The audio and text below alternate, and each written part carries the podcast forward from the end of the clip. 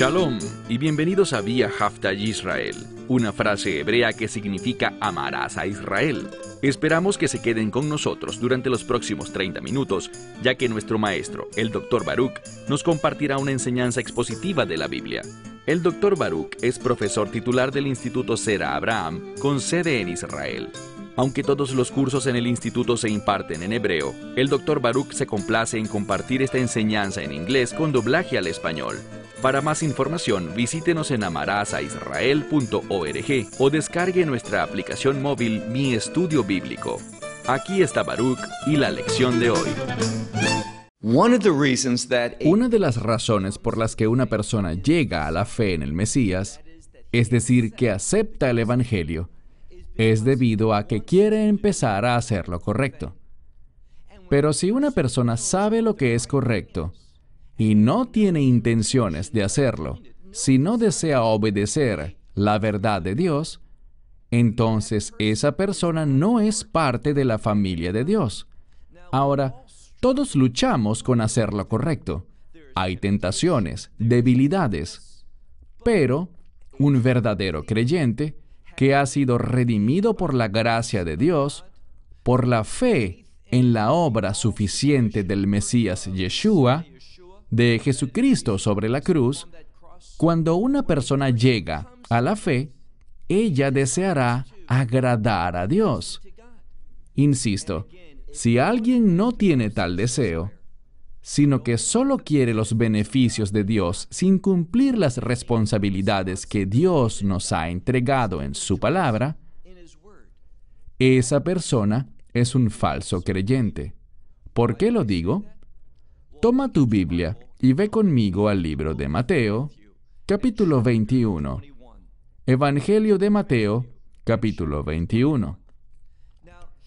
Hemos visto que el Mesías ha estado interactuando con los líderes de Israel, con un grupo de ellos.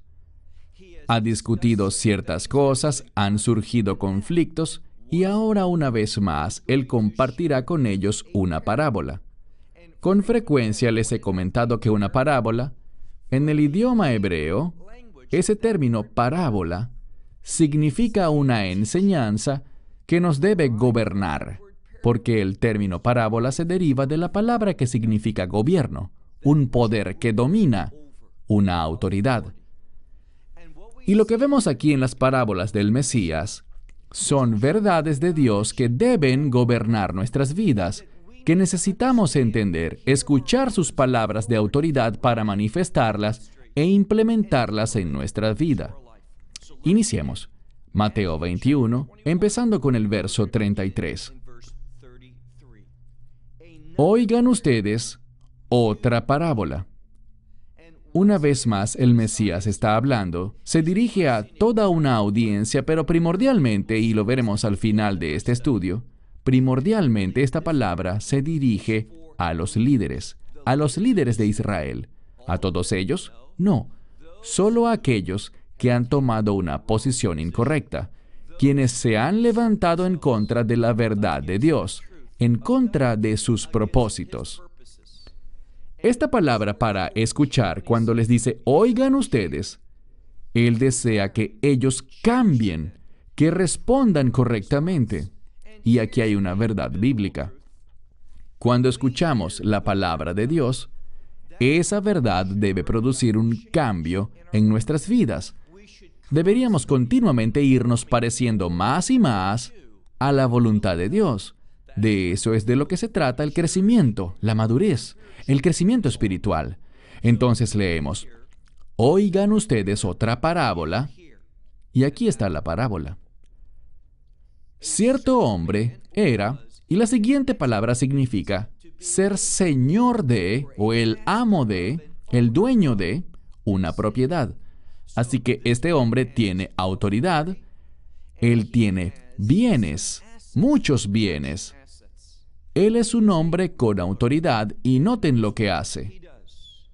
Él planta una viña, instala un cercado alrededor de la viña, cava en ella un lagar para el vino y también construye una torre. Y entonces finalmente dice, que se la renta, se la alquila a labradores de viñas y se va de allí. Esta palabra para irse significa que se fue de viaje. La mayoría de los eruditos consideran que esta palabra implica que su destino quedaba a una gran distancia. Y es obvio, él realiza una serie de acciones, construye este viñedo, lo equipa con lo necesario y luego se lo renta, presten atención, a individuos que eran labradores de viñas. Él escogió a la gente correcta basado en su preparación, a sus talentos, su experiencia, su profesión. Todo lucía correcto. El problema no fue su elección, sino que estos labradores no eran hombres honestos, no eran honrados, no querían cumplir sus obligaciones. Verán, una persona que es un verdadero creyente, esta persona busca ser fiel. Ahora la fe y la fidelidad incluyen muchas cosas, pero un aspecto de la fe es ese deseo. La fe causa que anhelemos ser personas leales, fieles, dignas de confianza que hablan, pero que también actúan de acuerdo a sus palabras. Pero estos individuos no eran así. Vamos a ver que estos eran labradores infieles y sin fe. Verso 34. Pero cuando la temporada de la fruta, es decir, el tiempo de la cosecha, cuando la temporada o el tiempo de las frutas llegó, el dueño de la propiedad envió a sus siervos a los labradores de la viña. ¿Para qué? Recuerden que hubo un acuerdo. Él alquiló su viña. Ellos trabajarían su viña y, obviamente, para el tiempo de la cosecha, ellos compartirían la producción de los frutos que se dieron. Así que dice, que él envió, verso 34, envió a sus siervos a los labradores de la viña para recibir sus frutos. Pero noten lo que ocurre. En vez de cumplir con el acuerdo, de ser personas honradas, personas que establecen un pacto y cumplen ese pacto, en vez de actuar así, leemos en el versículo 35 que después de tomar ¿De quién habla? De estos labradores. Después de tomar a sus siervos, leemos que a uno hirieron, a otro mataron y aún a otro apedrearon. Piensen en esto. Estos individuos habían hecho un acuerdo y tenían la asignación de servir al dueño para que al final su trabajo produjera un fruto que los beneficiara a todos. La palabra clave aquí es fruto. Ellos fueron llamados a producir fruto. ¿Pero qué hicieron? Ellos no tenían intenciones de honrar ese acuerdo. Ellos no querían ser útiles, no querían beneficiar al Señor de ese viñedo. En cambio, quisieron explotar esta relación. ¿Por qué? por su propio egoísmo. Ellos querían lo que ellos querían y no tenían preocupación alguna, ni les importaba en lo más mínimo las expectativas del dueño del viñedo. Así que cuando él envía a sus siervos, noten cómo actuaron. Ellos no les dijeron simplemente que no les darían nada, sino que golpearon a uno, posiblemente de manera extrema, a otro lo mataron y a un tercero apedrearon quizás hasta morir. Verso 36. De nuevo, él envió a otros siervos más que la primera vez. Y estos labradores leemos que los trataron a ellos de la misma forma. Finalmente, leamos el verso 37. Dije finalmente porque este dueño del viñedo tomará una acción muy significativa. Él enviará, noten lo que dice el texto, a su propio hijo. Leemos aquí, que después les envió a su hijo diciendo, ellos honrarán a mi hijo. Vamos a ver que en esta parábola, el amo del viñedo, este se refiere a Dios.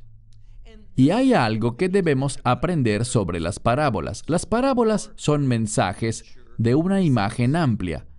No podemos tomar una parábola bíblica y tomar cada aspecto de esta parábola de una manera en extremo dogmática. La razón por la que digo esto es la siguiente. ¿Qué sabe Dios? Dios lo sabe todo. ¿Se ha equivocado Dios alguna vez? No lo ha hecho. Él lo sabe todo y sus acciones son perfectas. Pero aquí, en esta parábola, con el fin de ilustrar la conducta, la mentalidad, la actitud de estos labradores, ¿qué hace Él? Él dice, les enviaré a mi hijo y la implicación es, ciertamente ellos lo van a respetar, lo honrarán, responderán adecuadamente. Pero descubriremos que no actuaron así. Insisto, en la vida real Dios lo sabe todo, pero en esta parábola nos busca mostrar cómo su conducta fue tan horrible, tan malvada. Entonces leemos, a mi hijo honrarán, verso 38. Pero los labradores, luego de ver, y hay un cambio aquí, no es el término blopo para ver normalmente algo, sino que es una palabra diferente en griego que significa no solamente ver, sino ver con entendimiento, tener una perspectiva clara. Ellos sabían muy bien quién era este sujeto, y lo veremos ahora sin duda alguna. Una vez más, verso 38. Pero los labradores, viendo al hijo, dijeron entre sí, Este es el heredero. Ellos lo entendieron. Él era aquel que eventualmente se convertiría en el dueño del viñedo. Y dijeron, vengan, matémosle y tomemos, esta es la palabra para tener. Muchas veces les he señalado que existen dos versiones principales del Nuevo Testamento griego, las cuales están disponibles. Una, en la que se basa la versión Reina Valera, por ejemplo, a diferencia de la mayoría de las otras traducciones que se basan en otra versión que a mi juicio es una de mucho menor calidad. Y encontramos algunas diferencias menores entre ellas. En el otro texto griego, los labradores dicen simplemente que tendrán la herencia. Pero en el Textus Receptus hay una palabra con la misma raíz, pero que tiene un prefijo adherido. Y esto significa tener, pero la diferencia es tenerlo con intención, hacerlo de una forma segura. En otras palabras, ellos creían algo. Ellos creían que si mataban al heredero, estarían asegurándose lo que tanto querían, lo que tenían en su posición en ese momento, pero ya estaban en la viña. Querían adueñarse de ella y estaban dispuestos a matar al hijo del dueño para lograrlo. Ellos querían matarle y quitarle, con intención, con entendimiento y propósito, su heredad. Verso 39. Y después de tomarlo, lo echaron fuera. Y de nuevo, con el fin de mostrar su desdén, su rechazo total a este heredero, al hijo del Señor, del amo, que hicieron? Léanlo con cuidado. Esta palabra para echar es literalmente echar fuera y luego tenemos la palabra afuera. Busca demostrar un rechazo absoluto y total. Entonces leemos, después de tomarlo, lo echaron fuera, afuera de la viña.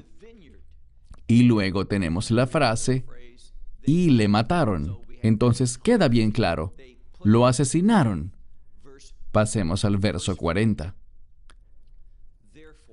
Por lo tanto, ahora estamos llegando a la conclusión del asunto.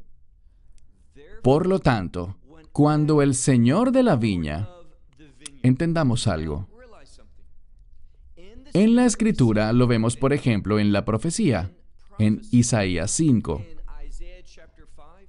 Israel es comparado a un viñedo. Sabemos que de muchas maneras la escritura habla de Israel como un instrumento que ha sido llamado a producir fruto. A veces un viñedo, a veces una higuera, pero la clave es que cuando vemos este pasaje, esta parábola, la viña se refiere a Israel. Y por lo tanto, cuando leemos que el Señor o el amo del viñedo, ¿qué hace esto? Esto muestra una relación estrecha, una relación cercana entre el Señor, quien obviamente en esta parábola se refiere a Dios, vemos una relación cercana entre el Dios viviente, el único Dios verdadero, el único Dios, e Israel. Así es como esta parábola identifica a Dios como el amo del viñedo. Resulta muy problemático cuando las personas observan este texto y oyen lo que diré en unos minutos y lo que vamos a leer y estudiar, y concluyen lo mismo que la mayoría de los cristianos concluyen, afirmando que esta parábola tiene que ver con Dios rompiendo su relación con Israel. Eso es algo proféticamente incorrecto. Cuando lees la profecía, y me refiero a la profecía bíblica, Isaías, Jeremías, Ezequiel, los demás profetas a los que comúnmente se les refiere como profetas menores, vemos repetidamente, vemos consistentemente, vemos eternamente que Dios no abandonará a su pueblo. Existirá un remanente de Israel y lo que veremos dentro de unas semanas es que ese remanente en los últimos días proclamará a voz en cuello, Bendito sea el que viene en el nombre del Señor. Esta es una frase de los Salmos que se refiere a la venida del Mesías. Y cuando Israel, este remanente en los últimos días, proclame esto, ¿qué ocurrirá? Cuando ellos digan esto, ¿y por qué Israel dirá esto?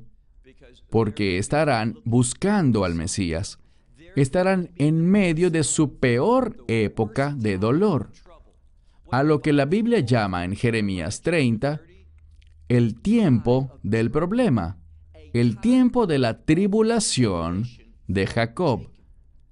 Y eso ocurrirá justo en medio de este periodo tan difícil. De hecho, bíblicamente, el tiempo más difícil en la historia de Israel, en el que ellos desearán al Mesías, reconociendo que Él es el Salvador, que Él es el único, Él es el cumplimiento de esa promesa de un rey justo que vendrá, que derrotará a los enemigos de Israel.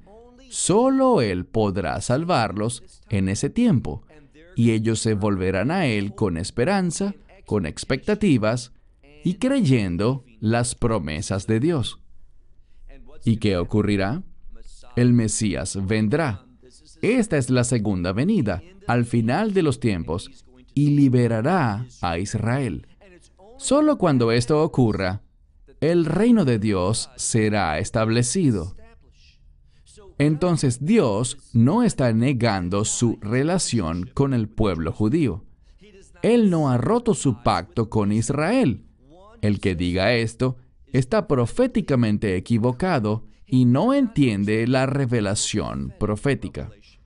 Lo vamos a probar en un momento. Noten de nuevo, verso 40. Por lo tanto, cuando viniere el Señor del viñedo, ¿qué les hará a aquellos labradores?